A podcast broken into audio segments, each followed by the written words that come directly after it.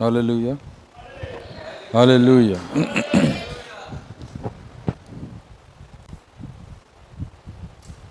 So మంచిది మరి ఈ యొక్క సమయంలో కొన్ని ప్రార్థన వినపములు ఇక్కడ ఉన్నాయి వాటి కోసం మనం ప్రార్థించి దేవుని వాక్యంలోకి మనం వెళ్దాం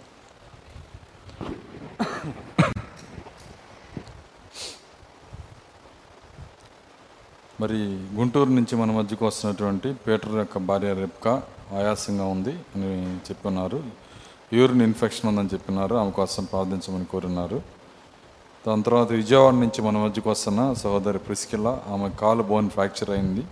ఆమె కోసం ప్రార్థించమని కోరినారు. ఖ్యాతి ఒంగోలు నుంచి మన మధ్యకు వస్తున్న సహోద సహోదరి క్యాథరిన్ యొక్క కుమారుడు దేవాంశ్ బలహీనతగా ఉన్నాడు. ఆయన కోసం ప్రార్థించమని కోరినారు.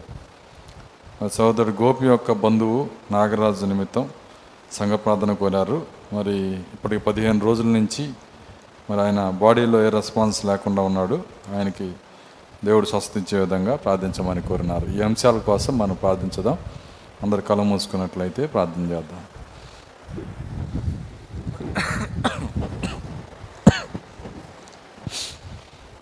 స్తోత్రములు స్తోత్రములు స్తోత్రములు ప్రభు. కృపగల తండ్రిని స్తోత్రాలు చెల్లిస్తున్నాం. ప్రభు యొక్క సమయంలో ఇక్కడ ఉన్నటువంటి ప్రార్థన వినపాలు మీ చేతులకి అప్పగిస్తున్నాం. మీ కుమార్తె నాయన రిప్కాని మీరు జ్ఞాపకం చేసుకునండి. ఆమెకున్న ఆయాసం నుంచి యూరిన్ ఇన్ఫెక్షన్ నుంచి విడుదల మీరు దాయిచేయండి ఎందుకంటే స్వస్థపరచు దేవుడు నీవే. ప్రార్థనకు సమాధానం ఇచ్చే దేవుడవు. సర్వశక్తి కలిగిన దేవుడు నాయన. మీ చేతులకు అప్పగిస్తా ఉన్నా. నీ కుమార్తెను మీరు తాకండి. సంపూర్ణ ఆరోగ్యంతో నీ సన్నిధిలో స్థుతించుడు సహాయము దాచేయండి ప్రభా నీ కుమార్తె ప్రిస్కిలాన్ని జ్ఞాపం చేసుకునండి. సోదరి తన బోన్ ఫ్రాక్చర్ నుంచి విడుదల మీద దాయిచేయండి ఎందుకంటే ఎముకలను బాగు చేయు దేవుడు నీవే నాయన. మీ చేతులకు అప్పగిస్తున్నాం ప్రభువా. ఈ సమయం అందే నీ గాయపడిన సొంత ముట్టిన ఆయన సంపూర్ణ స్వస్థత సంపూర్ణ ఆరోగ్యము దాయిచేయండి సంగముగా మేము ప్రార్థిస్తున్నాము నాయన. ప్రభా నీ కుమారుడు నాయన దేవాంశని మీరు జ్ఞాపం చేసుకునండి. ఓ ప్రభు ఆ చిన్నబిడ్డ చుట్టూ మీ ఆత్మ కంచి మీరు దాయిచేయండి ఆ బిడ్డకున్న బలహీనతను యేసుక్రీస్తు నామంలో గద్దిస్తున్నాము నాయన. సంపూర్ణ స్వస్థతను మీరు దయచేయమని ప్రార్థిస్తున్నా. ఎందుకంటే ఆ చిన్నబిడ్డ విశ్వాసం ఉంచలేడు. ఆ బిడ్డ కొరకు విశ్వాసం ఉంచడానికి మేము ఇక్కడ కూర్చొని ఉన్నాము ప్రభువ. సహాయము దయచేయండి. ఆ బిడ్డను తాకండి నాయన. ఇంకా ప్రభు గోపి యొక్క బంధువు నాగరాజుని మీరు జ్ఞాపం చేసుకునండి. పదిహేను దినముల నుంచి ప్రభు ఎటువంటి రెస్పాన్స్ లేకుండా ఆయన తండ్రి శరీరంలో కదలికలు లేకుండా ఉండగా సహాయం దయచేయండి. ప్రభు కృపను అనుగ్రహించండి ప్రభువా. ఓ తనకున్నటువంటి బలహీనతలు ఏదైనప్పటికీ నాయన నన్ను స్వసపరచు దేవుడో నీవే. కేవలం నీ కృపను బట్టి మీరు జ్ఞాపం చేసుకునండి. సహాయం దయచేయండి ప్రభువా. సంఘంగా మేము ప్రార్థిస్తున్నాము. మా ప్రార్థన వినపంలోని మీ సన్నిధిలో భద్రపరచండి. ప్రభు నాయన ఈ సమయంలో ఇంకెవరైనా అవసరతలో బలహీనతలో అనారోగ్యంలో ఉన్నట్లయితే వారు తమ చేతులు పైకెత్తుచుండగా ప్రభువ వారి వారి యొక్క పేర్లు ఇక్కడ చదవబడకపోవచ్చు కానీ ఎతబడిన చేతి వెనకాల ఉన్న అవసరత ఎరిగిన దేవుడవు. ప్రతి ఒక్క బిడ్డను అవసరతను మీరు తీర్చండి నాయన. ప్రతి అనారోగ్యం మీరు ముట్టండి ప్రభువ. సంపూర్ణ స్వస్థతను మీరు దయచేయండి. మా విన్నపములన్నీ మీ సన్నిధిలో భద్రపరిచి సమాధానం దయచేయమని యేసుక్రీస్తునాలో ప్రార్థించి వేడుకొంచున్నాము. ఆమె అందరం లేచి నిలబడదాం.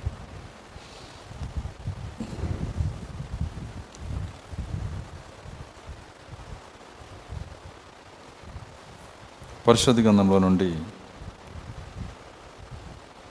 లూకాస్ వార్త.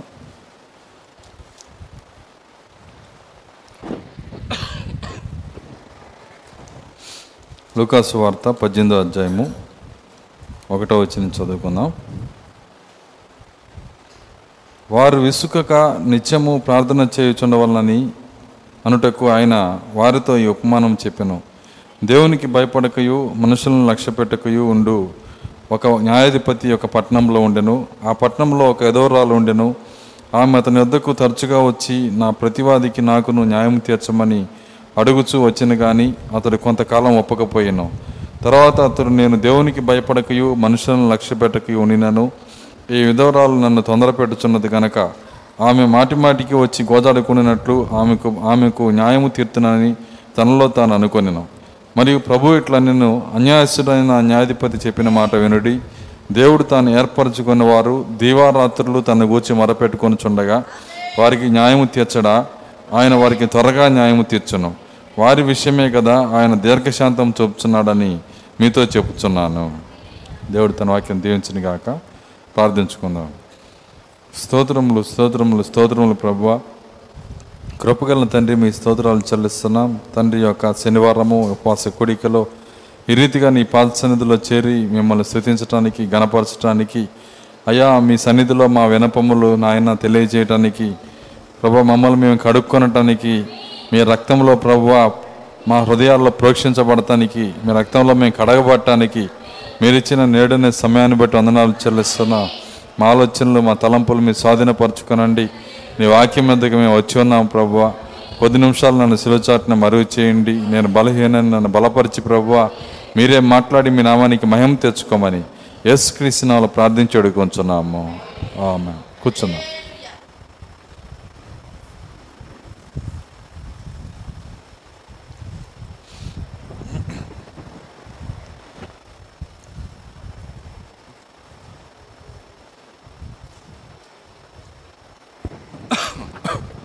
సరే మంచిది. మరి ఈ యొక్క సమయంలో మరి ఈ యొక్క ఉపవాస కోడికలో ప్రాముఖ్యమైనటువంటి ఒక సమయము. మరి ఏది అంటే నేను ప్రతి ఉపవాస కోడికలో చెప్తున్నాను. మనము మొదట్లో వచ్చి కూర్చొని మరి రెండు గంటలు మనం ప్రార్థించేదే ప్రాముఖ్యమైన సమయం. ఆ రెండు గంటల సమయముని మనం సద్వినియోగపరచుకోవాలి. ఎందుకంటే మరి ఈ ఈ యొక్క కోడికలో వర్తమానం కంటే కూడా ప్రాముఖ్యమైంది ఆ రెండు గంటల ప్రార్థన. కాబట్టి ఆ సమయానికి మనం వచ్చి ఖచ్చితంగా మనం ఆ రెండు గంటల ప్రార్థనలో మనం చేయాల్సిన పని ఏంటంటే మనము దేవునితో మాట్లాడుకోవాలి. ఆ రెండు గంటల ప్రార్థన జరిగేటప్పుడు దానికి కూడా కొన్ని విధానాలు ఉన్నాయి. ఏంటంటే మరి ఆ కూడికలో కూర్చున్నప్పుడు మన స్వరము మనకే వినపడాలి. మన స్వరం మనకి వినపడాలి. మన స్వరం పక్కన వాళ్ళకి వినపడకూడదు. వింటున్నారా? అంటే సైలెంట్గా మనసుతో చేయకూడదు. అట్లని పెద్దగా కూడా చేయకూడదు. ప్రాక్త అంటున్నాడు. మరి మనము ప్రార్థించేటప్పుడు ఇతరులకి డిస్టర్బెన్స్గా కూడా ఉండకూడదంట. మరి ఆ విధంగా మనము ప్రార్థించేటప్పుడు మరి మరలా మనసులో చేసి నిద్రపోకూడదు. అర్థమవుతుందా? ఎందుకంటే సైలెంట్ అయిపోయి నిద్రపోవటం కూడా తప్పే. మరి పెద్దగా కూడా చేయకూడదు. ఇతరులకి మనము డిస్టర్బెన్స్గా ఉండకూడదు. కాబట్టి మనం మన స్వరం మనకి వినపడత వినపడుతూ మనం ప్రార్థన చేస్తే మనకి నిద్ర రాదు. ఎందుకంటే దేవునితో మనం మాట్లాడుతున్నాం. కాబట్టి రెండు గంటలు ఆ విధంగా దేవుని సన్నిధిలో కూర్చొని మన పొరపాట్లు మొదట ఒప్పుకోవాలి. మన తప్పిదాలు ఒప్పుకోవాలి. ఆయన రక్తంలో మనం కడగబడాలి. అసలు ప్రార్థన చేయడానికి మనం యోగ్యులుగా మార్చబడాలి. మొట్టమొదట మనం చేయాల్సిన పని ఏంటంటే రాగానే ప్రభు ఇది చేయి అది చేయి అనకూడదు. అర్థమవుతుందా? మనం మొట్టమొదట మనము ప్రార్థన చేయబడటానికి ప్రార్థన చేయటానికి యోగ్యులుగా మనల్ని మనమే మార్చుకోవాలి. అంటే అర్థమైందంటే మన పొరపాట్లు మన తప్పిదములు అన్నీ దేవుని సన్నిధిలో ఒప్పుకొని ఆయన దగ్గర మనము ఆయన రక్తంలో కడగబడటానికి ఈ నెల మొత్తంలో ఇది ప్రాముఖ్యమైన సమయం ఇది. ఎందుకంటే ఇది ఎక్కడ ఇద్దరు ముగ్గురు నా నామపేట కూడుదురో వారి మధ్య ఉంటానని చెప్పిన దేవుడు ఆయన రక్తమును ఆయన హాజరుపరిచినప్పుడు రక్తం ఇక్కడ ఉన్నది గనక మరి మన తప్పిదములన్నీ ఒప్పుకొని విడిచిపెట్టడానికి మరి మన పొరపాట్లన్నీ దేవుని దగ్గర ఒప్పుకోవటానికి ఆయన రక్తంలో కడగబట్టడానికి మరలా మనం బలహీనతలన్నీ విడిచిపెట్టడానికి ప్రతి బలహీనత పైన జయం పొందటానికి ఈ రెండు గంటల ప్రార్థన మనం వాడుకోవాలి. కాబట్టి రెండు గంటల ప్రార్థన అయిపోయినాక వచ్చి ఉపయోగమే ఉండదు. కాబట్టి అది చాలా ప్రాముఖ్యమైన సమయం కాబట్టి ప్రతి నెల నేను చెప్తున్నాను దాన్ని మీరు గుర్తుంచుకోనండి. ఆ రెండు గంటల ప్రార్థనలో దేవుని దగ్గర మనము కనిపెట్టి ప్రార్థన చేయాలి. మనము దేవుని దగ్గర అడగాలి. మరి దేవుని దగ్గర మనము పోరాడాలి గోజాడాలి. అప్పుడే మనకి సమస్తం దొరుకుతాయి. ఎందుకంటే అందరం కలిసి ప్రార్థన చేస్తున్నప్పుడు ఆయన సన్నిధి ఇక్కడ ఉంటుంది కనుక ఒక విధంగా చెప్పాలంటే నెల మొత్తంలో ఆశీర్వదించబడిన సమయం ఏదంటే ఈ ఉపవాస ప్రార్థనతో కూడినటువంటి సమయమే. చూడండి ఒక మీటింగ్ పెడితే మనం మూడు కోటాలు పెడతాం. మూడు కోటాలు పెట్టే నెలలో సమయం ఏదంటే ఉపవాస కూడిక ఆదివారం ఆరాధన ప్రభురాత్రి భోజన ఆరాధన. ఈ మూడు కలిసి ఉండే స్థలం ఏదంటే ఇదే రెండవ రెండవ శనివారము రెండో ఆదివారం యొక్క ఆరాధన సాయంత్రం జరిగే ప్రభురాత్రి వదిన మూడు కోటాలు వరుసగా ఉన్నాయంటే ఇది మీటింగ్స్ కాక ఇంకేంటిది కాబట్టి ఇది ఆశీర్వదించబడిన సమయం ఇది. కాబట్టి ఈ సమయం కొరకు మన నెలలో ఎదురు చూడాలి. మరి ఆయన సన్నిధికి మనం పరిగెత్తుకుంటూ రావాలి. అయితే మన దగ్గర అది లేదని నేను చెప్పట్లా? అర్థమవుతుందా? ఇంకా రాని వాళ్ళు ఉన్నారు వాళ్ళ కోసం చెప్తున్నా. తను ఖచ్చితంగా మరి ఇదే మంటతో ఇదే అగ్నితో ఉన్న వాళ్ళు చాలామంది ఉన్నారు. వచ్చిన వాళ్ళందరినీ దేవుడు దీవించనుగాక. అయితే సంఘమంతా ప్రతి ఒక్కరూ కూడా ఈ మూడు కోటాల మీద దృష్టి పెట్టి మరి ప్రతి ఒక్కరూ దీంట్లో పాల్గొవటానికి ప్రార్థన పూర్వకంగా వచ్చినట్లయితే మరి ఆశీర్వదించబడినటువంటి మరి ఆ కూడికని మనము మన జీవితంలో మనం కలిగి ఉంటాం. మరి నిజంగా మనము శనివారం రోజు ఈ విధంగా రెండో శనివారము మరి ఆ యొక్క రెండు గంటల ప్రార్థనలో మనం దేవుని దగ్గర మనం మరపెట్టి అడిగితే ఆ ప్రార్థనలోనే మనకు సమాధానం ఇచ్చే దేవుడు ఆయన. అయితే మొదటి నుంచి ఉండాలి. వింటున్నారా? మధ్యలో జాయిన్ అవ్వకూడదు. మొదటి నుంచి ఆ రెండు గంటలు ఎక్కడా కూడా మీరు మిస్ చేయకుండా వచ్చి కూర్చొని ప్రార్థన చేయాలి. చేసే విధానం ఏంటంటే మీ స్వరం మీకు వినబడాలి. నేను మొదటి నుంచి చెప్తున్నా. మీ పెదాలు కదలాలి. మీ యొక్క పెదాలు కదలటమే కాదు స్వరం కూడా వినపడాలి. మీ స్వరం మీకు వినపడిద్ది. మీలా మీరు ఆ విధంగా ప్రార్థన చేసేటప్పుడు. స్వరము లేకుండా మరి పెదములు కది కదిలిచ్చి చేయమాకండి. స్వరాన్ని పెట్టండి ప్రార్థనకి. ఎప్పుడైతే ఆ స్వరాన్ని పెడతారో అప్పుడు నీకు నిద్ర రాదు. చూడండి ప్రార్థన చేసేటప్పుడు రెండు శక్తులు నీలో పనిచేస్తాయి. ఏంటి ఆ శక్తులు అంటే ఒకటి నీ నోరు నీ నోరు పెదాలు కదులుతూ చేస్తే నీ నోరు శుతిస్తానే ఉంటుంది. ప్లాన్లు జరుగుతూ ఉంటాయి. అర్థం కావా ఏం జరుగుతాయి అండి రేపు ఏం చేయాలి? రేపు ఎక్కడికి వెళ్ళాలి? దీని తర్వాత ఏం చేయాలి? అనేకమైన పథకాలు ప్లాన్లు.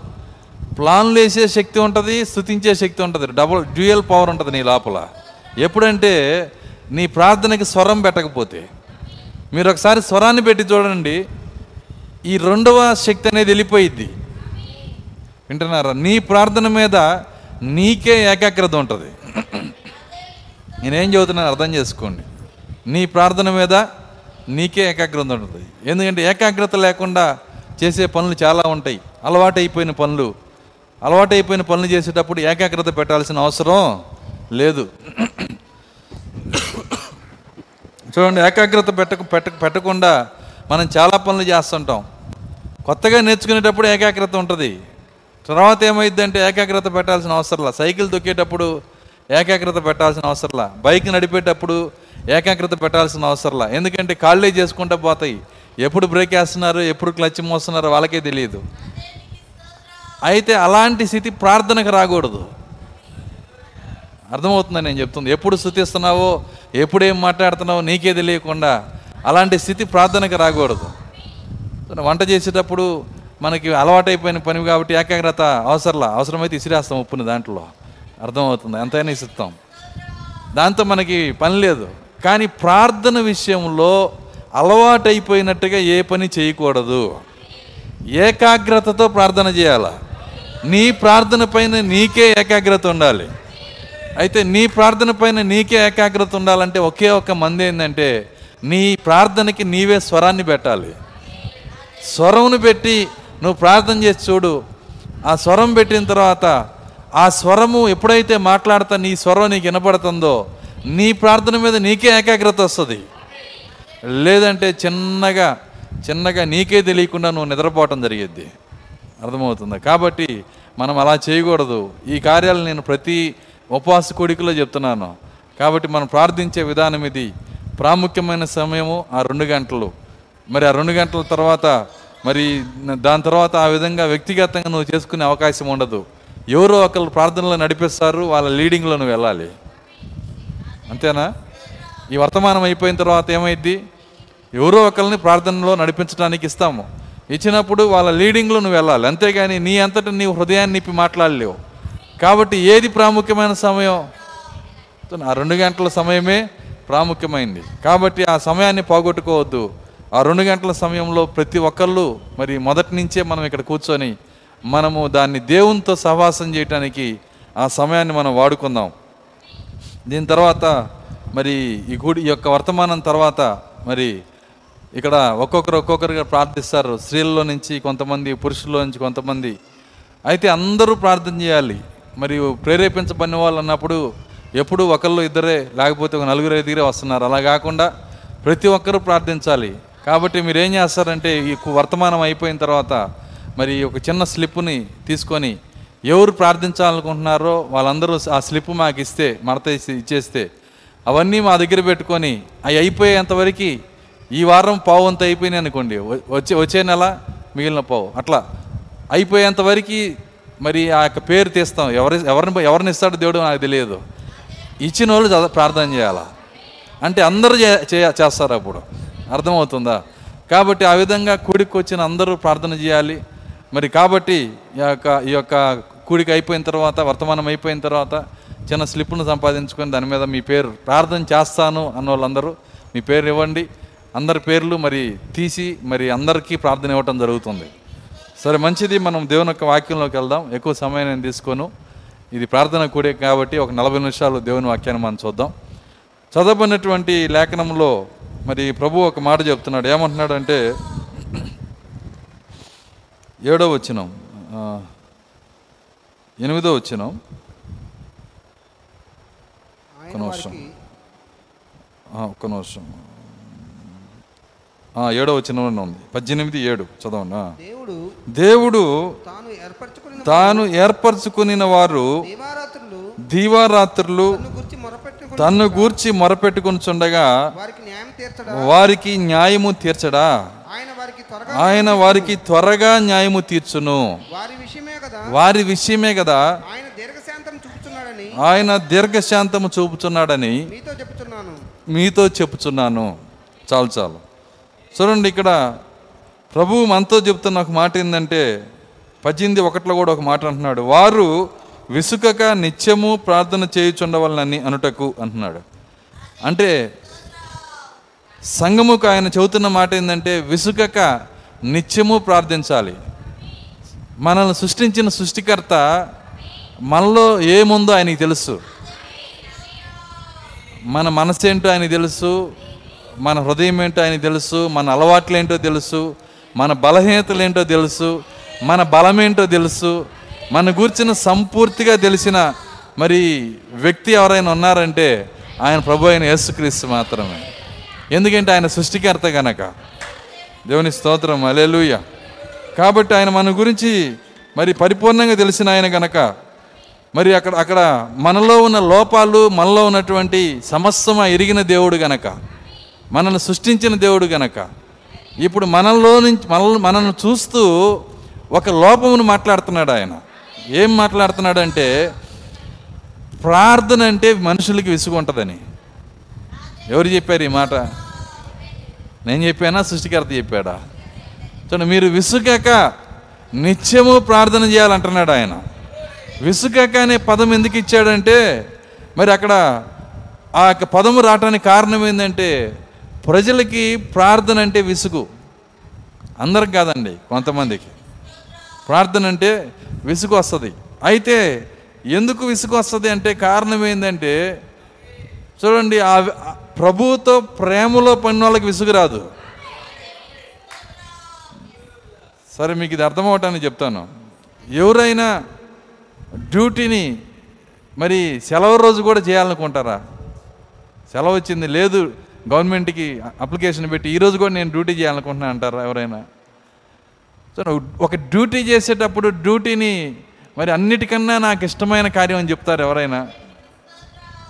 కర్తవ్య నిర్వహణ అంటారు. కర్తవ్య నిర్వహణ. ప్రార్థన కర్తవ్య నిర్వహణగా చేసేవాడికి ఎర ఇసుకు వస్తుంది. అర్థమవుతుందా? డ్యూటీ చేసే వ్యక్తికి సెలవు రంగాలు సంతోషం వస్తుంది. ఎందుకు వస్తుంది? చూడండి ఆ విసుగు నుంచి బయటకు వస్తున్నాడు. అమ్మయ్య ఈరోజు సెలవు వచ్చింది అని. ఎందుకంటే సెలవు వచ్చిందంటే ఆనందపడుతున్నాడంటే డ్యూటీలో ఉన్నప్పుడు సంతోషపడుతున్నాడనే అర్థం. దాన్ని బట్టి మనం అర్థం చేసుకోవాలి.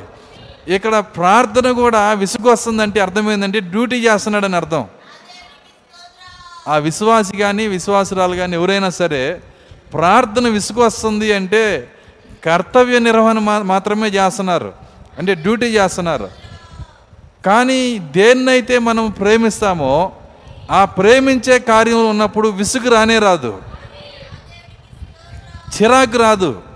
ఎందుకంటే మనము దేవుని గనక ప్రేమిస్తే దేవునితో మాట్లాడుకునే అత్యున్నతమైన సమయం ఏంటంటే అది ప్రార్థన.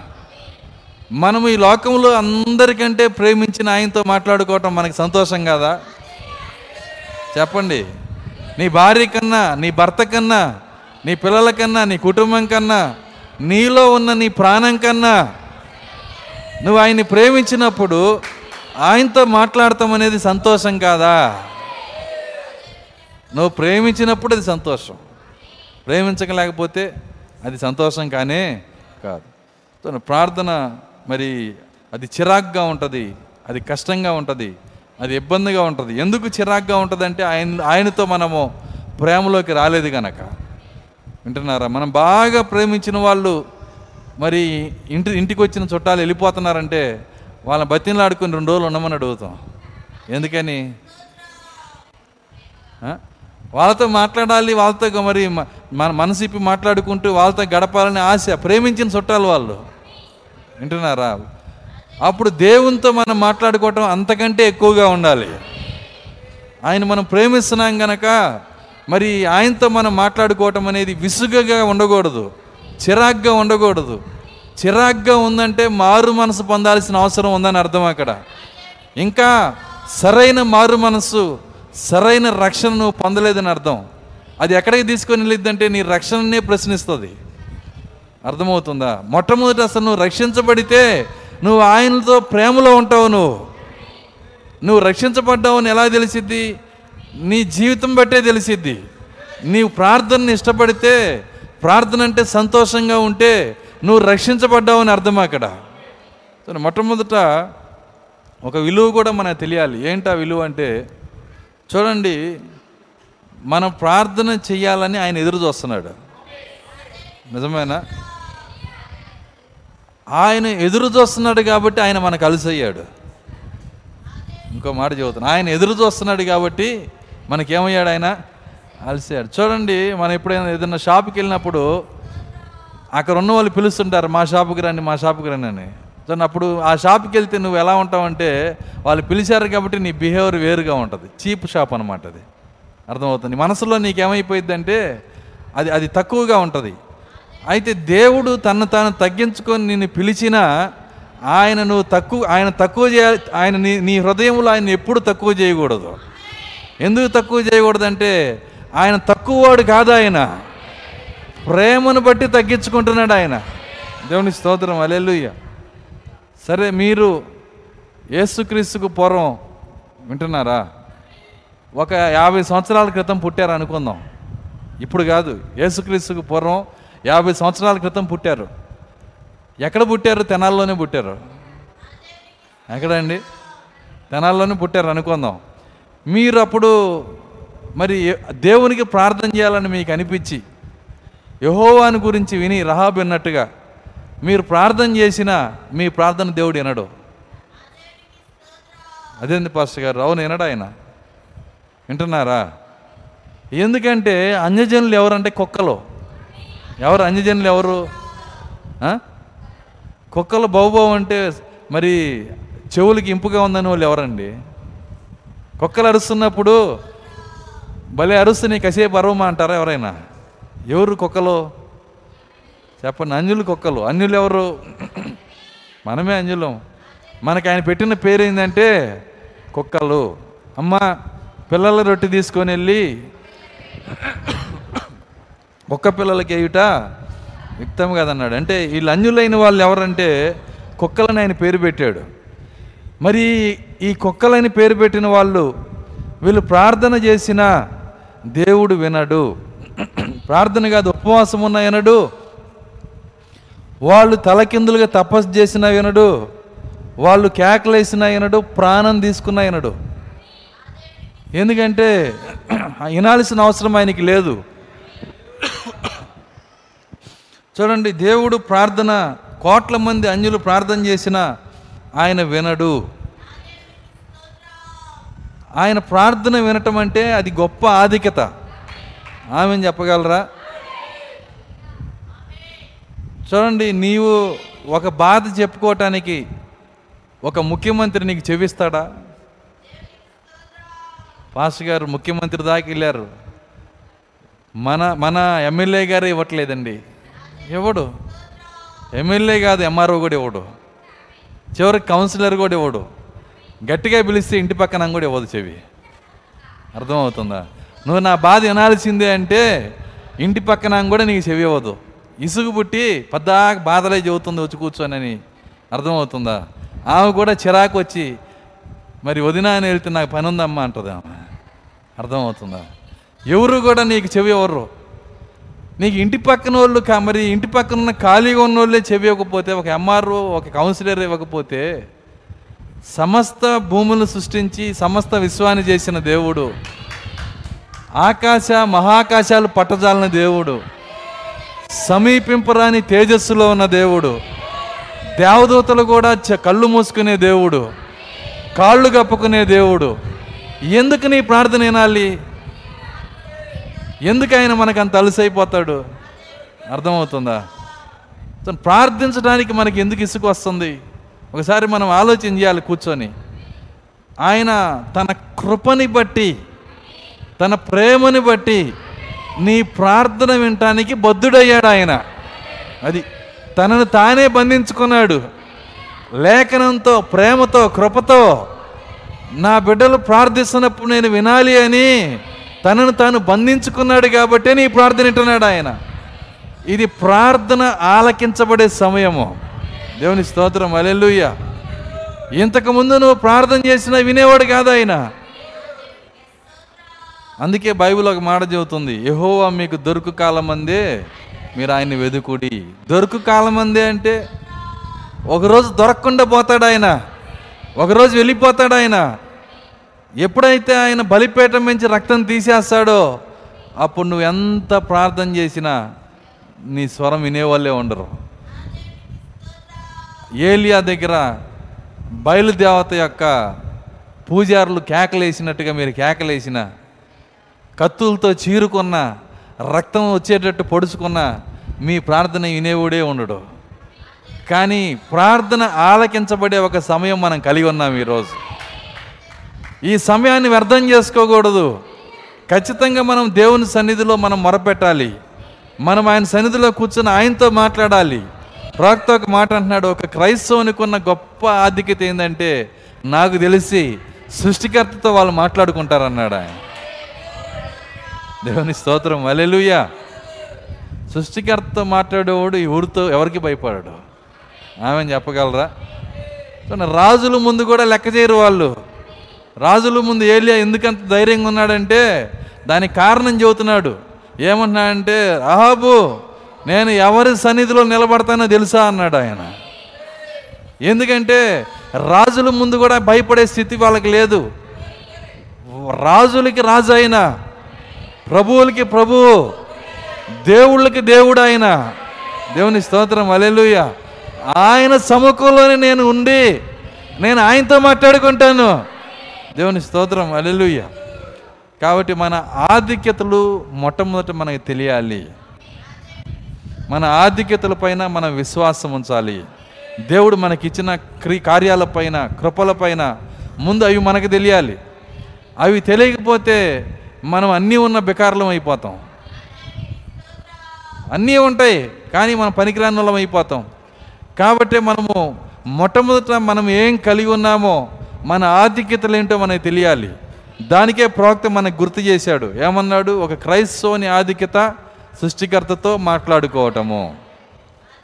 కాబట్టి మనం మాట్లాడుతుంది సృష్టికర్తతో మనం మాట్లాడుతుంది మనం ప్రేమించిన దేవునితో మనం ప్రేమించిన తండ్రితో మన ప్రేమకు రూపమైన ఆయనతో కాబట్టి మన ప్రార్థనకు సమాధానం ఇవ్వగలిగిన ఆయనతో సర్వశక్తి గల దేవునితో అని మనం గ్రహింపగలిగి ప్రార్థన చేయాలి. మన ప్రార్థన పైన మనకే ఏకాగ్రత ఉండాలి.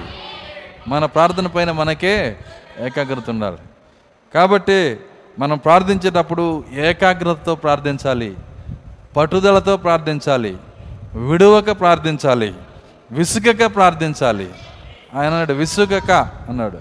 విసుగక నిత్యము ప్రార్థించాలంటున్నాడు ఆయన. ప్రవక్త ప్రార్థన గురించి చాలా కార్యాలు మాట్లాడాడు. కొన్ని కార్యాలు నేను చదివి ముందుకెళ్తా. ఆయన అంటున్నాడు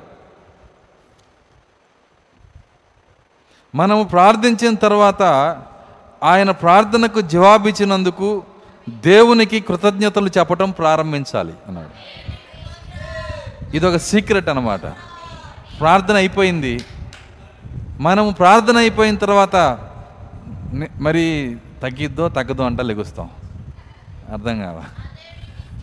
మనం చేసింది దొరికిద్దో దొరకదో ప్రశ్నతో లెగవకూడదు. కృతజ్ఞత స్థుతులతో లెగవాలి. నువ్వు చెప్పేదంతా చెప్పినాక దేవుని దగ్గర నువ్వు కృతజ్ఞత స్థుతులు చెల్లించాలి. దేవుని స్తోత్రం అలెలుయ్య వాస్తవంగా విశ్వాస అయిన ఒక వ్యక్తికి వింటున్నారా? నిజంగా విశ్వాస అయిన వ్యక్తి తనను తాను సరిచేసుకొని తన రక్తంలో కడగబడి మారు మనసు పొందిన తర్వాత తనకు కావలసిన దాన్ని పాస్టర్ దగ్గర అడిగి ప్రార్థన చేయించుకున్నాక వింటున్నారా? లేదంటే తానే ప్రార్థన చేసినాక లేదంటే పాస్టర్ దగ్గర అడిగి ప్రార్థన చేసినాక. ఇక అక్కడి నుంచి ఏం చేయాలంటే ప్రభువా నేను ప్రార్థించిన ప్రార్థనకి సమాధానము దయచేయండి. మీరు ప్రార్థన ఆలకించారు. నేను నమ్ముతున్నా. మీరు సమాధానం కూడా మాకు అనుగ్రహించారు. దాన్ని నేను పొందుకునే కృప దయచేయండి. పాస్టర్ గారు ప్రార్థన చేయండి. పాస్టర్ గారు ప్రార్థన చేయండి. చేయండి చేయండి చేయండి చేయండి. అంతే. ఎన్నిసార్లు చేసినా చేయండి చేయండి. అంటే చేసిన దాన్ని మనం నమ్మం. ఇక నమ్మనప్పుడు ఎన్నిసార్లు చేసిన ఉపయోగం ఏముంది? అర్థమవుతుంది. అదే చెప్పాను నిజమైన విశ్వాసికి పాస్టర్ ఒక్కసారి ప్రార్థన చేస్తే అది సరిపోతుంది. దేవుని స్తోత్రం. అలెలుయ్య పాస్టరే కాదు నీ ప్రార్థన కూడా సరిపోయిద్ది. ఒక్కసారి నువ్వు హృదయం కొమ్మరించుకొని నీవు దేవుణ్ణి అడగటానికి కావలసిన స్థితిలోకి నిన్ను నీవే తీసుకొని వెళ్ళి. నువ్వు దేవుణ్ణి అడగాలంటే ఏం కావాలంటే మొదటిగా నీకు అర్హత ఉండాలి. ఏంటి అర్హత? ఆయనతో మాట్లాడే అర్హత. పరిశుద్ధంతో మాట్లాడే వ్యక్తి పరిశుద్ధుడై ఉండాలి. ఆమె చెప్పగలరా? నీ అపరిశుద్ధత అంతా దేవుని దగ్గర ఒప్పుకోవాలి. నీ బలహీనత అంతా దేవుని దగ్గర ఒప్పుకోవాలి. నీ మనస్సాక్షి నీ పైన నేరారోపణ చేయని జీవితంలోకి నువ్వు రావాలి. ఎప్పుడైతే ఆ స్థితికి వస్తావో అప్పుడు నువ్వు ఏది అడుగుతావో అది నీకు దొరికిద్ది. నువ్వు దానికోసము పదే పదే పదే పదే దేవుని ఇసిగించవసరలా కొన్ని కొన్నిసార్లు దేవుని దగ్గర మనము ప్రార్థన చేయడం చూస్తుంటాం. అడిగిందే అడిగి అడిగిందే అడిగి ఇసిగిస్తూ ఉంటాం. అట్లా ఇసిగించాల్సిన అవసరంలా? నిజంగా దేవుడు ఆలకించాడు అనే స్థితికి నువ్వు వస్తే మనము ప్రార్థించిన తరువాత ఆయన ప్రార్థనకు జవాబిచ్చినందుకు దేవునికి కృతజ్ఞతాస్థుతులు చెప్పడం ప్రారంభించాలి. దేవుని స్తోత్రం అలెలుయ్య అసాధ్యములుగా కనిపిస్తున్న వాటి కొరకు అబ్రహాము స్థిరంగా ఉండి దేవుణ్ణి మహింపరిచాడని మీకు తెలుసా? అంటున్నాడు ఆయన. అది అసాధ్యం. కానీ అసాధ్యమును అసాధ్యంగా కనపడుతున్న ఆ కార్యము కొరకు అబ్రహాము ఇరవై ఐదు సంవత్సరాలు ఎప్పుడూ అనుమానపడలేదంట. పైగా దేవుణ్ణి మహింపరుస్తున్నాడు. ప్రభువా మీరు ఇచ్చిన వాగ్దానం బట్టి నీకు స్తోత్రం అని చెబుతున్నాడు. మనం కూడా అంతే. అబ్రహాం పిల్లలమైతే దేవుని దగ్గర మనం విషయాలు పొందుకునే మార్గం ఇలాగే ఉండాలి. మనం ఆయన సన్నిధిలో నిజముగా దేవుడు ఆలకించాడనే స్థితికి వెళ్ళాలి దానికి ఆయన ఒక ఎగ్జాంపుల్ పెట్టాడు. ఎవరంటే సమయల్ తల్లి.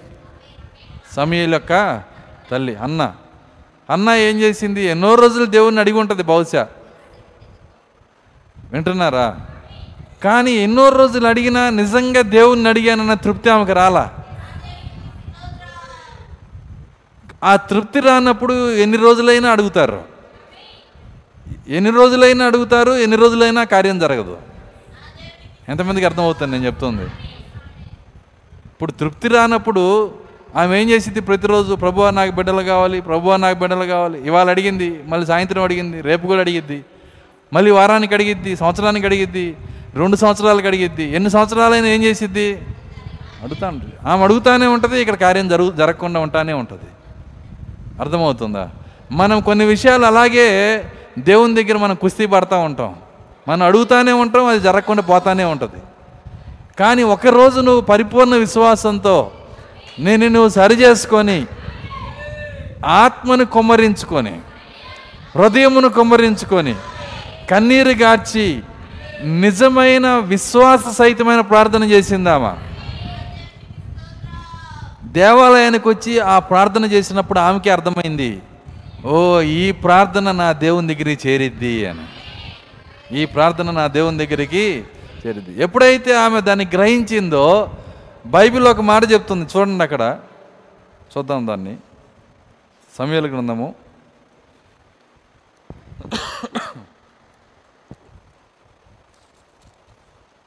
మొదటి సమయాలు ఒకటో అధ్యాయము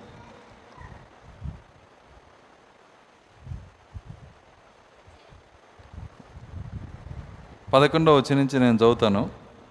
సైన్యములకు అధిపతియకు యహోవా నీ సేవకురాలను నా కలిగి ఉన్న శ్రమను చూచి నీ సేవకురాలను నన్ను మరొక జ్ఞాపకం చేసుకొని నీ సేవకురాలను నాకు మగపిల్లలను దయచేసిన ఎడల వాని తల మీదకి క్షారపు కత్తి అన్నటికి రానియక వాడు బ్రతుకు దినములన్నిటినూ నేను వారిని యహోవాకు నీకు అప్పగించుతునని మొక్కుబడి చేసుకునేను. ఆమె యహోవా సన్నిధిని ప్రార్థన చేయుచుండగా ఏలి ఆమె నోరు కనిపెట్టుచుండెను. ఏలి ఆమె నోరు కనిపెట్టుచుండెను. ఏలయనగా అన్న తన మనస్సులోనే చెప్పుకొనుచుండెను. ఆమె పెదవులు మాత్రం కదులుచున్నవి. ఆమె స్వరము వినబడకే ఉండెను. కనుక ఏలి ఆమె మత్తురాలై ఉన్నదనుకొని ఎంతవరకు నీవు మత్తురాలవై ఉందువు? నీవు ద్రాక్షరసము నీ- నీ వద్ద నుండి తీసివేయమని చెప్పగా అన్న అది కాదు. నా ఏలినవాడ నేను మనోదుఖము కలదా కలదాన్నై ఉన్నాను. నేను ద్రాక్షరసమునైనను మద్యమునైనను పానము చేయలేదు కానీ నా ఆత్మను యహోవా సన్నిధిని కొమ్మరించుకొనుచున్నాను. ఆత్మని కొమ్మరించుకోవటం. వింటున్నారా? అది గనక చేత అయితే ఆ స్థితికి గనక మనం వస్తే అటువంటి ప్రార్థన ముందు ఏదీ నిలబడలేదు. నా ఆత్మను యహోవా సన్నిధిలో కుమ్మరించుకొనుచున్నాను. నీ సేవకురాలైన నన్ను పనికిమాలిన దానికి ఎంచవద్దు. అత్యంత కోపకారణమును బట్టి బహుగా నిట్టూర్పులు విడుచున్న విడుచుచు నాలో నేను దీన్ని చెప్పుకొనుచుంటున్నా నేను. ఎందుకు అత్యంత కోపం? ప్రార్థనలో ఆమెకి అత్యంత కోపం ఉందంట. వింటున్నారా? అత్యంత కోప కారణాన్ని బట్టి నేను నాలో నేను నిట్టూర్పులు విడుస్తున్నానంటుంది. ఎందుకు కోపము? బిడ్డలు పుట్టలేదని వింటున్నారా? బిడ్డలు పుట్టలేదని తన యొక్క మరి ఏలి యొక్క అక్కడ ఉన్నటువంటి దాన్ని ఏమంటారా? పెనిన్న పెనిన్న. మరి ఆమె ఆమె చేస్తున్నటువంటి ఎగతాళి ఆమె పెడుతున్నటువంటి హింస ఆమె మాట్లాడుతున్న మాటలు అత్యంత కోపకారణం కలగజేసింది అంటే ఏమో లోపల.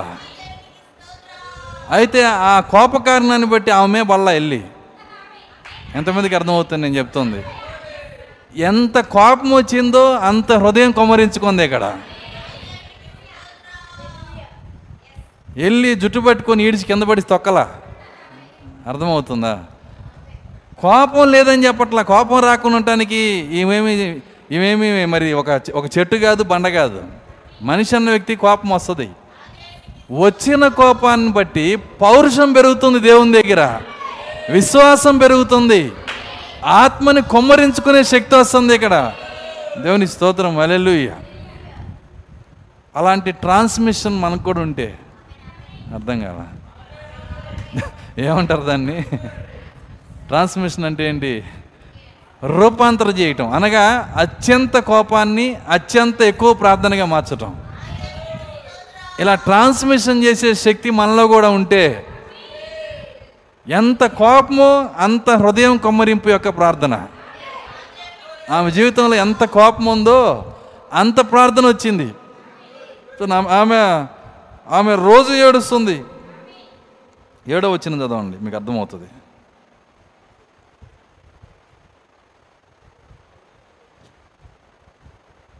ఒకటి ఏడు. ఆమెకు ఏటేటా? ఎల్కనా ఆమెకు ఏటేటా? ఆ రీతిగా చేయుచుండగా అన్న యెహోవా మందిరమునకు పోవునప్పుడల్లా అది ఆమెకు కోపం పుట్టించును. కనుక ఆమె భోజనం చేయక. ఏడ్చుచూ వచ్చును. ఆమె భోజనం చేయక ఏడ్చుచూ వచ్చెను. ఆమె పెనిమిటి అయిన ఎల్కానా అన్న నువ్వెందుకు ఏడ్చుచున్నావు? నువ్వు భోజనం మానుట ఎలా? నీకు మనో విచారం ఎందుకు కలిగింది? పది మంది కుమారుల కంటే నేను నీకు విశేషమైన వాడిని కానా. అని ఆమెతో చెప్పుతూ వచ్చును. ఆరో వచ్చను ఐదు నుంచి చదువుదాం. అన్న తనకు ప్రియముగా ఉన్నందున ఆమెకు రెండు పాళ్ళు ఇచ్చుచూ వచ్చును. యెహోవా ఆమెకు యెహోవా ఆమెకు సంతు లేకుండా చేసిను. సంతు లేకుండా చేసి ఉన్న హేతువును బట్టి ఆమె వై వైరియగు ఆమె వైరియగు. వైరియగు. వైరి అంటే ఏ బంధమో చెప్పండి. వైరి అని ఆ? వైరి అనే మాటకి అర్థం ఏంటంటే శత్రువు అని అర్థం. వైరి అంటే అదొక బంధం అనుకోమాకండి. ఈ బంధాలు మనకొద్దు. అర్థమవుతుందా? ఆమె వైరియగు. పెనిన్న. ఆమెను విసిగించుటకై. ఆమెకు కోపం పుట్టించుచు ఆమెకు కోపము పుట్టించుచూ వచ్చెను. ఆమెకి కోపం పుట్టించుచూ వచ్చెను. ఏం చేసిందంట? కోపం పుట్టించింది. కోపం పుట్టించినందుకు ఏం చేయాలి? మనం కోపం పుట్టిస్తే మనం ఏం చేస్తాం? ఎంత కోపం వస్తే అంత అరుస్తాం. అంత కేకలేస్తాం. కంట్రోల్ తప్పిపోతాం. అపవిత్రమైన మాటలు కూడా మాట్లాడతాం మనం నోట్లో నుంచి. కానీ విత్తనం కలిగిన అన్న ఏమన్నాను నేను? అన్నాలో దేవుని వాక్య బీజం ఉంది గనక ఆమె యొక్క క్యారెక్టర్ ఎలా ఉందో చూడండి. దేవుడు ఇవన్నీ ఎందుకు రాయించాడంటే యుగాంతమందున్న మనకి బుద్ధి కలగటానికే. దేవుని స్తోత్రం అలెలుయ్య చూడండి ఆమె ఆమెకు వస్తున్న కోపాన్ని అంతా ఏం చేసిందంటే దేవుని సన్నిధిలో ప్రార్థనగా మార్చేసింది. హృదయమును కొమ్మరింపుగా మార్చేసింది. నిజంగా అలా ట్రాన్స్మిషన్ చేసే శక్తి ఏంటో కాదు అదే పరిశుద్ధాత్మ. ఈరోజు మన హృదయాల్లో నిజమైన పరిశుద్ధాత్మ ఉంటే మన కోపాన్ని కూడా ఆ విధంగా రూపాంతరపరిచి ఎంత కోపమో అంత ప్రార్థనగా మార్చేస్తాడు. అంత హృదయ కుమ్మరింపుగా మార్చేస్తాడు. సో ఆయన హృదయ కుమ్మరింపుగా మార్చేసి ఎప్పుడైతే ఆమె అత్యంత కోపకారణం ఉన్నది కూడా ఒప్పేసుకుంటుంది ఆమె నేను ఏం చేస్తున్నానంటే అత్యంత కోపకారణాన్ని బట్టి నేను ప్రార్థన చేస్తున్నా. సో నా కోపమంతా నా హృదయం కొమ్మరించుకుంటున్నాను ఈరోజు అప్పుడు ఆమె అంటుంది పదిహేను వచ్చిన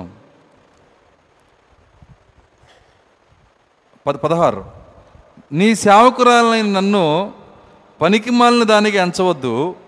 అత్యంత కోపకారణమును బట్టి బహుగా నిట్టూర్పులు విడుచుచు నాలో నేను దీన్ని చెప్పుకొని చుంటినా నేను. అంతటా ఏలి నీవు క్షేమముగా వెళ్ళుమో. ఇజ్రాయిల్ దేవునితో నీవు చేసుకున్న మనవిని ఆయన దయచేయునుగాక అని ఆమెతో చెప్పాను. సో నువ్వు క్షేమగా వెళ్ళిక నువ్వు చేసుకున్న మనవి దేవుని సన్నిధికి వెళ్ళిపోయింది. ఆయన నీకు సమాధానం ఇచ్చాడు. పాస్టర్ ఇచ్చిన ఆన్సర్ అది. పాస్టర్ చెప్పిన మాట అది. ఇప్పుడు తన హృదయంలో చేసిన ప్రార్థన ఆమెకు సమాధానం ఇచ్చింది. పాస్టర్ చెప్పిన మాట పైన ఆమె నిలబడింది. నిలబడి ఏం చేసింది?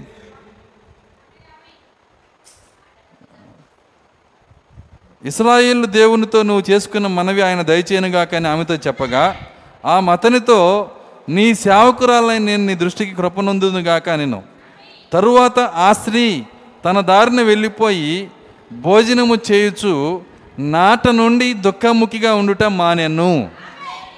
నాట నుండి దుఃఖముఖిగా ఉండుట మానెను. అంటే బిడ్డలు పుట్టేశారా? అంటే దేవాలయం నుంచే బిడ్డలు ఎత్తుకొని వెళ్ళిందా? దేవాలయంలో ప్రార్థన అయిపోయింది. బిడ్డలు వస్తే కదా ఏడుపు ఆపాల్సింది చూడండి ఆమె విశ్వాస క్రియను చూడండి. దాన్ని ప్రవక్త జాన్ రైన్లో చూపిస్తున్నాడు. మీరు వచ్చి జాన్ రైన్ దగ్గర మీరు చూస్తే జాన్ రైన్ ఎవరైనా? ఒక ఒక గుడ్డి వ్యక్తి. ఆ గుడ్డి వ్యక్తి ఆర్సీఎం చర్చికి వెళ్ళేవాడు ఆయనకి దర్శనాలంటే తెలియదు కళ్ళంటే తెలియదు ప్రవక్త మాట్లాడుతూ ఉంటే ఆయన ప్రార్థన చేస్తూ ఉంటే స్వస్థత కోడికలో వచ్చాడు ఆయన. ఆ లైన్లో వచ్చాడు. వచ్చినప్పుడు ఆయన ప్రార్థన చేసినప్పుడు ఆయన ఆయన ఆయనతో మాట్లాడినప్పుడు ఆయన ఎదురు రాగానే ప్రాక్తకు వచ్చిన దర్శనం ఏంటంటే ఇదే కళ్ళు లేని వ్యక్తి చక్కగా ఒక వెహికల్ నడుపుకుంటా వెళ్ళిపోతున్నాడు. అప్పుడు ఆయనకి అర్థమైంది దేవుడు ఈయనకి కళ్ళు ఇచ్చాడు. ఖచ్చితంగా దేవుడు కళ్ళు ఇచ్చాడు. ఇచ్చిన దాన్ని ఈయన స్వతంత్రించుకోవాలి. సరే ఆయన అన్నాడు జాన్ రైన్ నువ్వు నువ్వు- నేను చెప్పేది నమ్ముతున్నావా? అన్నాడు. నమ్ముతున్నాను అన్నాడు. అయితే నీ కళ్ళు వచ్చినాయి అన్నాడు. నీకు కళ్ళు వచ్చినాయి. ఎప్పుడైతే ఆ మాట చెప్పాడో నీ కళ్ళు వచ్చినాయి అని చెప్పాడో జరిగిన కార్యం ఏంటంటే సరే అని చెప్పి ఆయన వెళ్ళిపోయాడు. వెళ్ళిపోయి ఒక చోట కూర్చొని ఎదురు చూశాడు కళ్ళ కోసం. చూడండి రాలా. ఇంకా లాస్ట్ కొంతమంది ఉన్నారు ప్రేయర్ ప్రేయర్ లైన్లో. ఇంకాసేపు ఉంటే వెళ్ళిపోతాడు. కళ్ళు వచ్చినాయి అని చెప్పిన ఆయన వెళ్ళిపోతాడు. కాబట్టి ఇప్పుడే నిలదీయాలి అని చెప్పి మళ్ళీ వరుసలో నుంచున్నాడంట. మళ్ళీ వరుసలో నుంచొని ఇదేంటి మళ్ళీ వచ్చావన్నాడు నువ్వేం చెప్పావు నాకు అన్నాడు అంట నీ కళ్ళు వచ్చినాయి అని చెప్పాను. మరి రాలేదే అన్నాడు.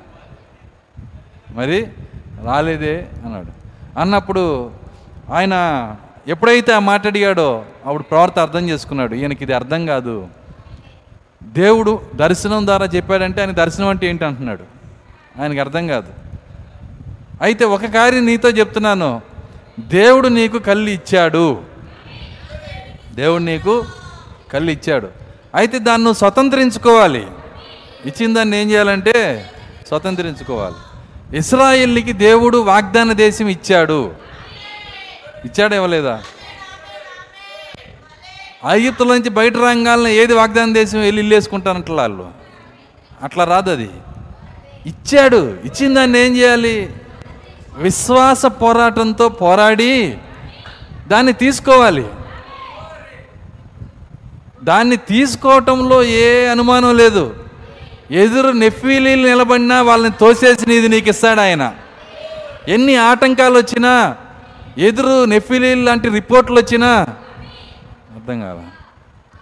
ఏందండి రిపోర్ట్లు అంటే ఏంటి? మణిపాల్లోనే ఇచ్చారండి పెద్ద రిపోర్టు. ఇక ఎప్పటికి ఎప్పటికీ ఇది జరగదని. అది ఒక పెద్ద నెఫీలీయుడు అర్థమవుతుందా? కానీ దేవుడు మీరు పొందిన గాయముల వలన ఆయన పొందిన గాయముల వలన మీకు స్వస్థత వస్తుందని చెప్పాడు. ఇప్పుడు దీని ముందు ఏ రిపోర్ట్ నిలబడదు? ఏ నెఫీలు నిలబడ్డు? ఆల్రెడీ నీకు ఇచ్చేసాడు ఆయన. దేవుని స్తోత్రం అలెలుయ్య దాన్ని పది లక్షల్లో ఒకళ్ళు కూడా చెప్పారు. వాళ్ళు ఏమన్నారంటే ఆయన మనకి ఆ వాగ్దాన దేశాన్ని ఇచ్చేశాడు. ఇచ్చేశాడు ఇచ్చేశాడు ఇచ్చేశాడు ఇచ్చేశాడు. ఖచ్చితంగా దాన్ని మనం నమ్మాలి. మనకి ఏదైనా సరే దేవుడు ఇచ్చేశాడు. వాగ్దానం ఎన్నున్నా అవి క్రీస్తునందు అవునున్నట్లున్నాయి అంటున్నాడు ఆయన. అన్నీ మనకి ఇచ్చేశాడు. కానీ ఎక్కడ సమస్య ఉంది? మనం పొందుకోవటంలో దాన్ని మనం తీసుకోవాలి? దేవుడు ఇచ్చినాక దాన్ని అడ్డుపడే శక్తి దేనికి లేదు. బయట ఉంటాయి సామెతలు.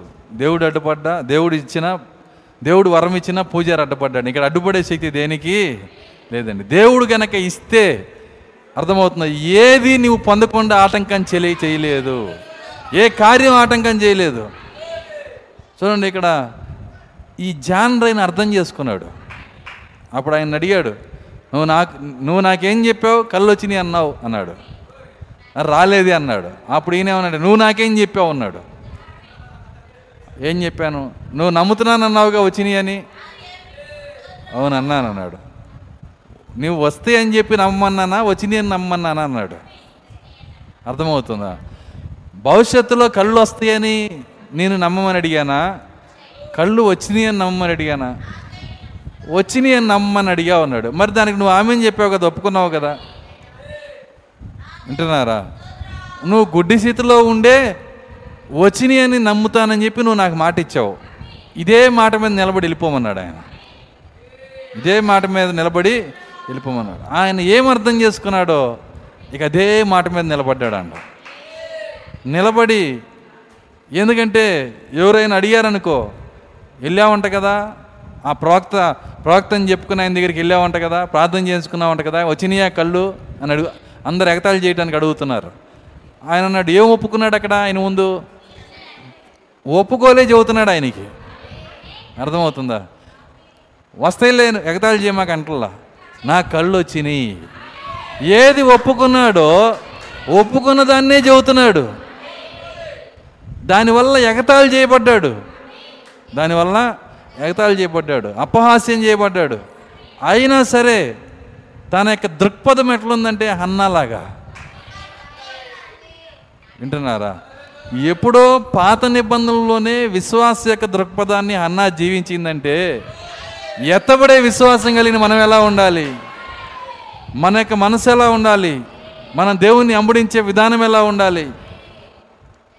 చూడండి ఆ కార్యాలన్నీ మనకి బోధగా ఉండటానికే ఇవన్నీ దేవుడు మనతో మాట్లాడుతున్నాడు. సో ఆమెకున్న కోపమంతా ప్రార్థనగా మార్చేసింది. ఆమెకున్న కోపమంతా హృదయ కుమ్మరింపుగా మార్చేసింది. ఆమెకున్న బాధ అంతా దేవుని దగ్గర చెప్పుకుంటుంది. అంతేగాని ఎవరి మీద కోపం ఉందో వాళ్ళని పన్నెత్తి మాట కూడా అనలా.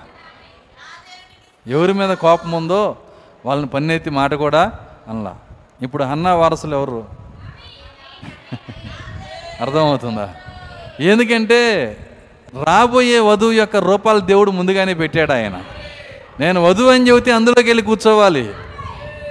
సో ఒక్క మాట కూడా ఏమీ మాట్లాడకుండా బాధపడతానే ఉంది. సో బాధపడద్దని ఎవరు చెప్పలా? కోపం రా- కోపం రాకూడదని కూడా బైబిల్ చెప్పలా? కోపడు కానీ పాపం చేయొద్దు అంటున్నాడు కోపడమంటున్నాడు కానీ పాపం చేయొద్దు అంటున్నాడు సూర్యుడు అస్తమించేంత వరకు మీ కోపం నిలబడకూడదు. మళ్ళీ దానికి ఒక లిమిట్ ఉంది కోపానికి కూడా. సూర్యుడు అస్తమించేదాకే తర్వాత అంతా ఎగిరిపోవాలి. ఎందుకు ఎగిరిపోవాలంటే చూడండి మనం ఉన్నది నాటక రంగంలో గనక. ఆమె చెప్పగలరా? మనం ఉన్నది ఎక్కడ? నాటక రంగంలో. ప్రవక్త యవనస్తుడిగా ఉన్నప్పుడు వివాహం చేసుకున్న కొద్ది రోజులకే తన కుమార్తె చనిపోయినప్పుడు ఆమె తన భార్య అంత వయసులో వచ్చినప్పుడు. డాడీ అని పిలిస్తే ఈయన మొహాట పడ్డాడంట. అర్థమవుతుందా? ఎందుకు మొహాట పడ్డాడంటే అమ్మ నీ అంత కూతురు నాకు నీ- నీ అంత కూతురు నాకు లేదు. నేను కుర్రవాడిని అని చెబుతున్నాడు ఆయన. లేదు డాడీ వింటున్నారా? నేను నీ కుమార్తెనే అని చెబుతున్నాను. ఎందుకంటే అక్కడ ఉన్నటువంటి కార్యాలు మీరు చూసినట్లయితే ఇక్కడున్న నాటక రంగం అంతా అక్కడ ఎగిరిపోతుంది చిన్నపిల్లలు చిన్నపిల్లలుగా లేరు. ముసలి వాళ్ళు ముసలి వాళ్ళుగా లేరు. ఇక్కడ చూస్తున్న ఏ బంధం అక్కడ ఉండదు. అసలు బంధుత్వం అయితే అసలు ఉండదు. ప్రాక్త అన్నాడు భార్యాభర్తల బంధం కూడా ఉండదు అన్నాడు ఆయన. ఆ ధరన భార్యాభర్తలు ఎలా ఉంటారంట? సహోదరి సహోదరులు. కానీ ఇది అర్థం చేసుకోవాలంటే బావిలో కప్పక కష్టం అన్నాడు ఆయన. ఆయన అంటున్నాడు నేను ఆ దరికి వెళ్ళినప్పుడు నిశ్చత్వంలో నిశ్చత్వంలో ఆ దరికి వెళ్ళినప్పుడు దేవుడు నా ముందు నిలబడి నేను చూస్తున్నాను అక్కడ ఆయన నా ముందు నిలబడి బలా నమ్మకమైన దాసుడా అని నన్ను పిలిచినప్పుడు ఆయన నన్ను మెచ్చుకున్నప్పుడు వచ్చి నిత్య జీవంలో ప్రవేశించమని చెప్పినప్పుడు నేను ఆ నా మొదటి భార్య ఆమె చనిపోయినాక నేను చేసుకున్న రెండవ భార్య ఇద్దరిని రెండు చేతులు ఇట్లా పెట్టుకొని వెళ్తున్నానని వర్తమానం చెబుతున్నాడు. చూస్తానే ఉన్నాడు అది చెప్పేటప్పుడు ఆయన భార్య ముఖం చూశాడంట. అప్పటికే ఆయన భార్య ముఖం ఇంతలా ఉబ్బిపోయిందంట వింటున్నారా? అప్పుడు ఆయన అంటున్నాడు ఇక్కడ ఉండగా దాన్ని అర్థం చేసుకోలేరు అన్నాడు ఆయన. దాన్ని అర్థం చేసుకునే శక్తి ఎవరు వస్తారో వాళ్ళు ఎత్తబాటులో ఎగిరెళ్ళిపోతారు. వాళ్ళే అర్థం చేసుకునే శక్తి వచ్చిన వాళ్ళే ఎత్తబాట్లో వెళ్ళి వెళ్ళగలిగేది. ఖచ్చితంగా ఆ శక్తి మనకు రావాలి. ఎందుకు రావాలి? ఎందుకు రావాలండి? నేను ఎత్తపడాలని కోరుకున్నట్టయితే నీకు ఆ శక్తి వచ్చి తీరాలి ఇక్కడ. దేవుని స్తోత్రం. అలెలుయ్య చూడండి ఆమె నాట నుండి దుఃఖముఖి అయి ఉండుట మానెన్ను. ఎప్పుడైతే హృదయం కొమ్మరింపుతో ప్రార్థన చేసిందో ఇంకా అప్పటి నుంచి ఎప్పుడు ఆమె అడగల. ఇలాంటి ప్రార్థనలు చేసిన అనుభవం నాకు చాలా ఉన్నాయి. ఇలాంటి ప్రార్థనలు. అంటే అర్థమైందంటే చాలా కార్యాలు ఉన్నాయి. ఒకసారి నేను చాలా సన్నగా ఉన్నప్పుడు మరి ఎంత సన్నగా ఉండేవాడినంటే షర్టు మీద నుంచి నా ఎముకలు లెక్కేయచ్చు షర్టు మీద నుంచే షర్టు తీయవసరలా. అంటే అంత భయంకరంగా చాలా సన్నగా ఉండేవాడిని. మరి నా అంత సన్నగా ఎవరు కనపడేవాళ్ళు కాదు. ఒక ఎముకల గూడు నడుచుకున్నట్టుగా వెళ్ళినట్టు ఉండేవాడిని నేను. నేను ఒకరోజు కూర్చొని మరి దానికోసం చాలా ప్రయత్నాలు చేశాను తిన్నాను బాగా తిన్నాను. దేవుణ్ణి నమ్ముకోకముందు మరి ఒక జ్యోతిష్యులు అక్కడ ఉన్న మాంత్రికులు వెళ్తున్నప్పుడు ఆయన కూర్చోబెట్టి వాళ్ళని అడిగేవాడిని. ఒక ఆయన అయితే నా దగ్గర కూర్చొని మరి ఒక వేరు ఇచ్చాడు నా చేతికి. ఆ వేరు నేను చేత్తో పట్టుకుంటే దానంతా అదే తిరిగిపోతుంది నేను తిప్పకుండానే. అప్పుడు నాడు చూసావా? నీకు ఎండు కాటోడు రోగం వచ్చిందన్నాడు ఆయన. ఏమన్నాడంటే నేను భయపడిపోయా. అందుకే నేను ఎండిపోతుందని బాధ దిగులు దిగులేసుకొని. మరి ఏం చేయాలి? అర్జెంటుగా రెండు వేలు తీసుకురా. నీకు ఒక చెక్క మొక్క ఇస్తాను. అప్పుడు నువ్వు లాభ అవుతావు అన్నాడు ఆయన. నా దగ్గర అంత డబ్బులు లేవు. నా దగ్గర రెండు వందలు కూడా లేవు సరే ఎంత ఉన్నాయి? ఇరవై రూపాయలు ఉన్నాయి. సరే ఇటీ అన్నాడు ఆయన. అర్థమవుతుందా? తీసుకున్న చెక్క మొక్క ఇచ్చాడు. అది తీసుకున్న రెండేళ్ళైనా ఆవగింజంత కూడా పెరగల. ఎందుకంటే ఎన్నో ప్రయత్నాలు చేశాను. ప్రార్థనలు కూడా చేశాను. కానీ ఒకరోజు హృదయం కొమ్మరించుకొని చేశాను ఉపవాసం ఆ ప్రార్థనలో నాకు నేను ఇప్పుడు ఎలా ఉన్నానో అలా కనపడ్డాను దర్శనంలో. అది వచ్చిన తర్వాత మరొకసారి నేను అడగల ప్రభువా మళ్ళీ ఎప్పుడు నన్ను లావు చేస్తావు అని అడగలే నేను. అర్థమవుతుందా? ఆటోమేటిక్గా ఆయన విశ్వాస సహితమైన ప్రార్థన చేసినప్పుడు నా ప్రార్థన ఆయన ఆలకించాడని విశ్వాసం వచ్చింది. నేను దేవుని సన్నిధిలో ఉండి చెబుతున్నా మళ్ళీ నేను ప్రార్థన చేయలే దానికోసం. ఆయన ఇచ్చే సమయంలో ఇచ్చేసాడు ఇటువంటి చాలా ఉన్నాయి నా జీవితంలో. అర్థమవుతుందా? ఆ వరుసలోనే మనం కూడా ప్రార్థన చేయాలి. ఊరక నామకార్థంగా పరలోక ప్రార్థన చేసినట్టు చేయకూడదు. అర్థం కాల. పరలోక ప్రార్థన ఎట్ట చేస్తారో తెలుసు కదా? అందరు గుణగుణ గుణగుణ పడుతూ ఉంటుంది. పరలోక మా తండ్రి నిశ్చిత్తం ప అంతా ఇక లోపల ఎలా ఉంటుందంటే ఆర్టిఫిషియల్గా చేసినట్టుగా టకటకటకట గుణగుణగుణగా గుణగుణ అని చెప్పేసి ఆమె అని చెప్పి వెళ్ళిపోతాయి. ఈ గుణగుణగుణమని చెప్పేది కాదు ఇది హృదయం కొమ్మరించుకొని ప్రార్థన చేసేది ఎప్పుడైతే నీకు అది సాధ్యమైద్దో నువ్వు అడిగింది నీకు దొరికిపోయిద్ది అప్పుడే ఇక నువ్వు అడగాల్సిన అవసరంలా? వింటున్నారా? సో నీకు నీకు ఇక నీకు కృతజ్ఞతా స్థుతిలే నీ జీవితం. స్థుతులే మిగిలిపోతాయి నీ జీవితంలో. ఒక ప్రార్థనలో కృతజ్ఞతా స్థుతులే విలువైనవి. వేదంలో కన్నీరు కన్నా ఆమె చెప్పగలరా? నీ ప్రార్థనలో ఎక్కువ నీ అవసరతలు వేదనలు ఇంతానికి దేవుడు ఇష్టపడట్లా? కృతజ్ఞత స్థుతులు వినటానికి ఇష్టపడుతున్నాడు. నిన్ను కృతజ్ఞతలు చెల్లించే వ్యక్తిగా ఉండాలంటే కృతజ్ఞత స్థుతులు చెల్లించే వ్యక్తిగా ఉండాలంటే నీ వేదనలు ఆయన తీసేయాలి కదా. అవి తీసేయాలంటే నీకు విశ్వాసం కావాలి. ఆ విశ్వాసాన్ని దేవుడు ఇక్కడ మాట్లాడుతుంది. అదే ప్రాక్త అంతా అంటున్నాడు. మనము ప్రార్థించిన తరువాత ఆయన ప్రార్థనకు జవాబిచ్చినందుకు దేవునికి కృతజ్ఞతాస్థుతులు చెప్పడం ప్రారంభించాలి. నిజంగా దేవుడు విన్నాడు అని చెప్పి నువ్వు అనుకుంటే అప్పుడు అర్థమైందంటే అవసరతలతో కూడిన ప్రార్థన టెన్ పర్సెంట్ జరిగిద్ది. వింటున్నారా? నైంటీ పర్సెంట్ కృతజ్ఞతాపూర్వకమైన ప్రార్థన జరిగిద్ది. ఎప్పుడంటే ఇలాంటి విశ్వాసహితమైన ప్రార్థన ఉంటే నీ లోపల. లేదంటే నైంటీ పర్సెంట్ అవసరాలతో కూడిన ప్రార్థన జరిగిద్ది. టెన్ పర్సెంట్ మాత్రమే కృతజ్ఞత ప్రార్థన జరిగిద్ది. దేవునికి టెన్ పర్సెంట్ కృతజ్ఞత ప్రార్థన వినటానికి ఇష్టపడట్లేదు ఆయన. నీ జీవితంలో కృతజ్ఞతతోనే నువ్వు నిలబడాలని ప్రతి కార్యంలో దేవుని స్థుతించాలని మహిమపరచాలని ఆయన కోరుతున్న దేవుడు. అసలు స్థుతులకు ఉన్న శక్తి అడక్క ముందే కార్యాలు జరుగుతాయండి. స్థుతి శక్తి తెలిసి తెలిసి ఉండాలి. చెర నుండి స్థుతికి మార్చే దేవుడు ఆయన. ఆ శృతుల యొక్క శక్తి ఎంత అంటే వింటున్నారా? కొన్ని సందర్భాల్లో నీకు నీకు కావలసింది నువ్వు దేవుడిని అడకపోయినా నీకు కావలసింది దేవునికి అడకపోయినా. అదే ఆయన చెప్పాడు మీ అక్కర్లన్నీ ఆయన తెలుసు పరలోక తండ్రికి అన్నాడు. అన్నాడా లేదా? ఇంకా తెలుసో తెలియదు అని తెలియజేయాల్సిన అవసరం ఏముంది? నువ్వు చేయాల్సిన పని ఏంటంటే దేవుని సన్నిధిలో విశ్వాసంతో కృతజ్ఞతలు చెల్లించు స్థుతులు చెల్లించు. ఆయన్ని ఎలా మహిమపరచగలవో చూసుకో. ఆయన్ని ఎలా గణపరచగలవో చూసుకో నీ ప్రార్థనలో.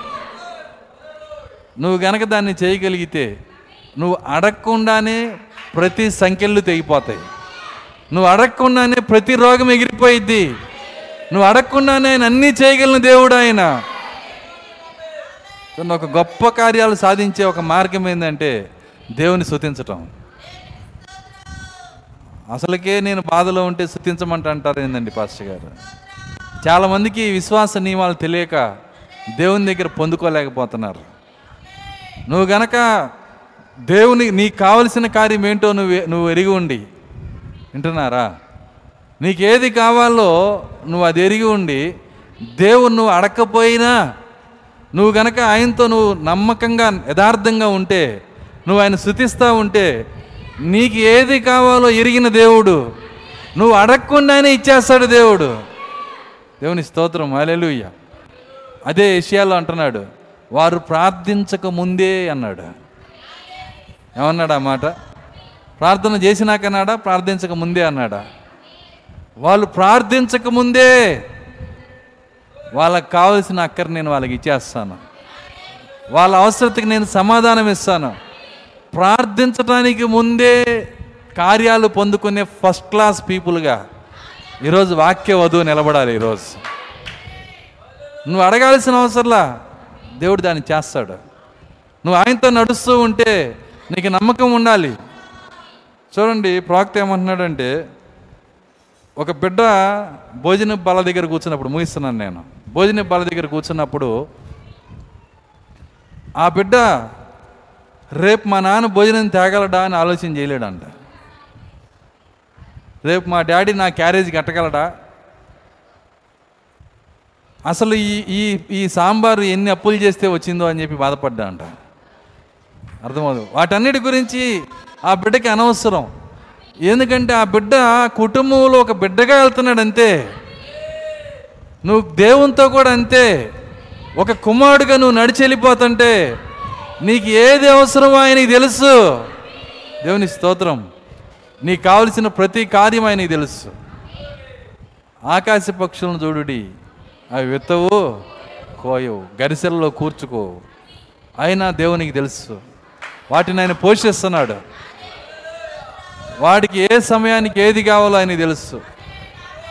ఒక్క పక్షి కూడా ఆకలితో ఉండదు. ఒక్క జంతువు కూడా ఆకలితో ఉండదు. దానికి ఏది కావాలో అది ఇవ్వగలిగిన దేవుడు ఆయన.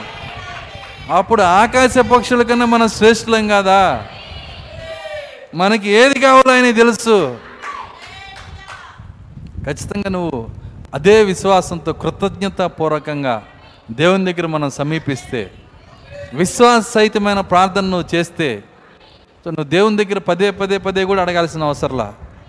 పదే పదే నువ్వు ఆయన దగ్గర మరి మొరపెట్టాల్సిన అవసరంలా?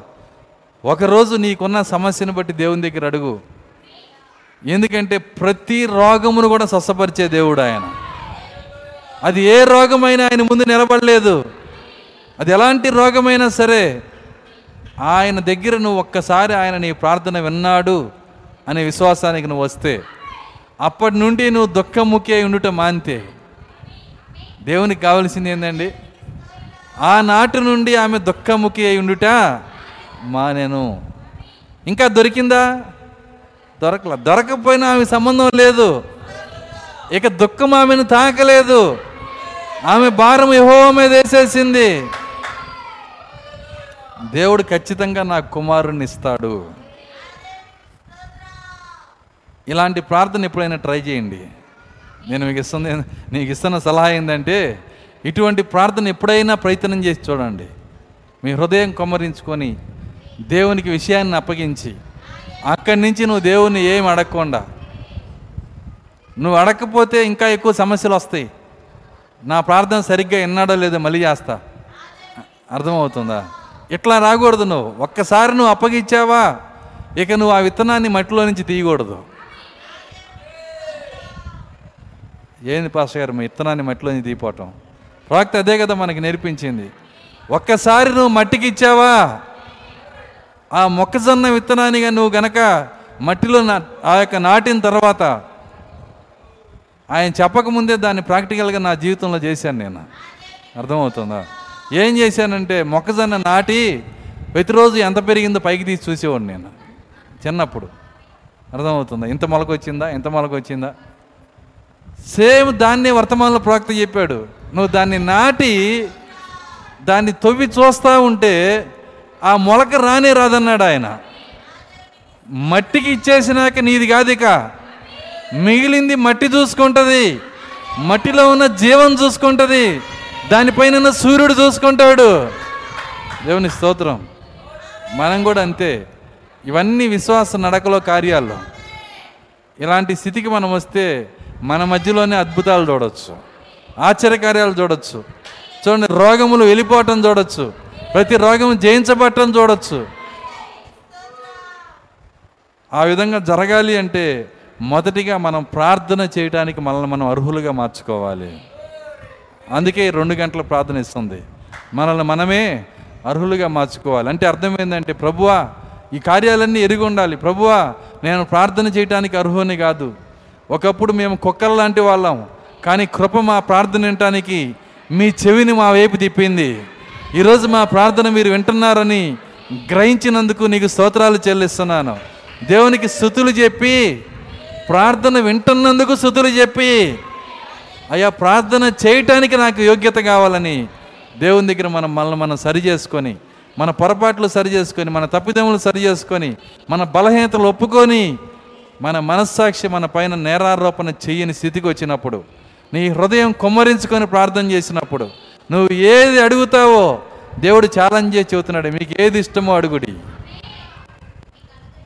ఎవరైనా మనల్ని ఆ మాట అడగగలిగిన వాళ్ళు ఉన్నారా? ఒకసారి మీరు మీరు పరిశీలన చేసుకోండి. నీ భార్య కానీ నీ భర్త కానీ నీ తల్లిదండ్రులు కానీ నీకు ఏది ఇష్టమో చెప్పి ఇచ్చేస్తానంటాడా చూడండి నీకు ఏది ఇష్టమని బిడ్డ అడిగాడు అనుకో తండ్రి నాకు కారు ఇష్టం అంటే ఎక్కడి నుంచి తెచ్చిస్తాడు కారు?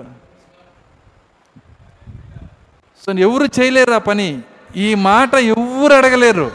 నీకు ఏది ఇష్టమో అడగడి. మీకు ఇస్తాననే మాట అడగగలిగిన వాళ్ళు ఎవరు? ఈవెన్ ఆ యొక్క బిల్ గేట్స్ యొక్క కుమారుడు అడిగాడు అనుకోండి. డాడీ ఒకసారి సూర్యుని ఆపవా? ఏమంటాడు? ఏమంటాడండి? కానీ మన దేవుడు అంటున్నాడు నేను సర్వశక్తి గల యహోవాను. నాకు అసాధ్యమైంది ఉన్నదా? అంటున్నాడు ఆయన. అసలు మాట వరుసకు కూడా ఈ మాట ఎవరు అనలేరండి. మీకు ఏది ఇష్టమో అడుగుండి కానీ మన ప్రభు అంటున్నాడు అయితే షరతు మర్చిపోమాకండి. మీరు నాయందు నా మాటలు మీ అందు అర్థమవుతుందా? వాక్యం మీలో నివాసం చేసినప్పుడు అప్పుడు మీకు ఏది ఇష్టమో అడుగుడి. అది మీకు దొరుకును అంటున్నాడు ఆయన. మీకు ఏది ఇష్టమో అడగండి. అంత అంత ఉదారంగా ఆ మాట పలకగలిగిన శక్తి ఒక్క మన ప్రభువుకు మాత్రమే ఉంది. ఈ కార్యాలన్నీ మన హృదయంలో పెట్టుకొని మనం కనుక ప్రార్థన చేస్తే మన ప్రార్థనలోనే అన్నీ పొందుకుంటాం. ఎక్కడో వెళ్ళవలసిన అవసరం లేదు.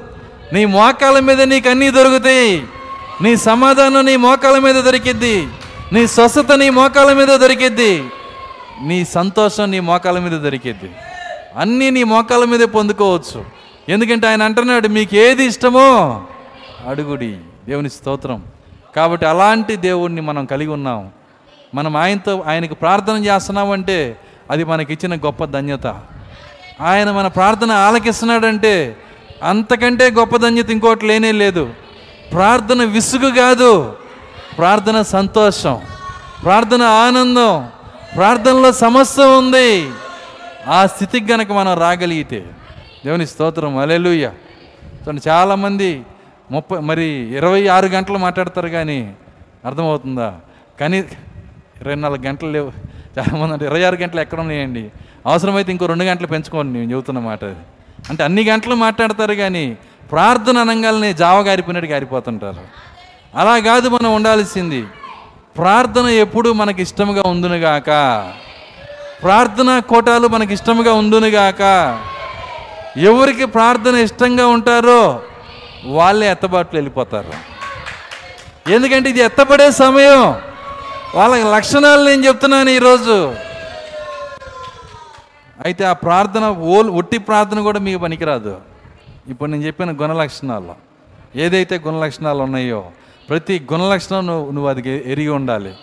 దాని ఆగ్య ఆధిక్యతలు నువ్వు ఎరిగి ఉండాలి. నీ దృక్పథాలు మారాలి. నీ ఆలోచనలు మారాలి.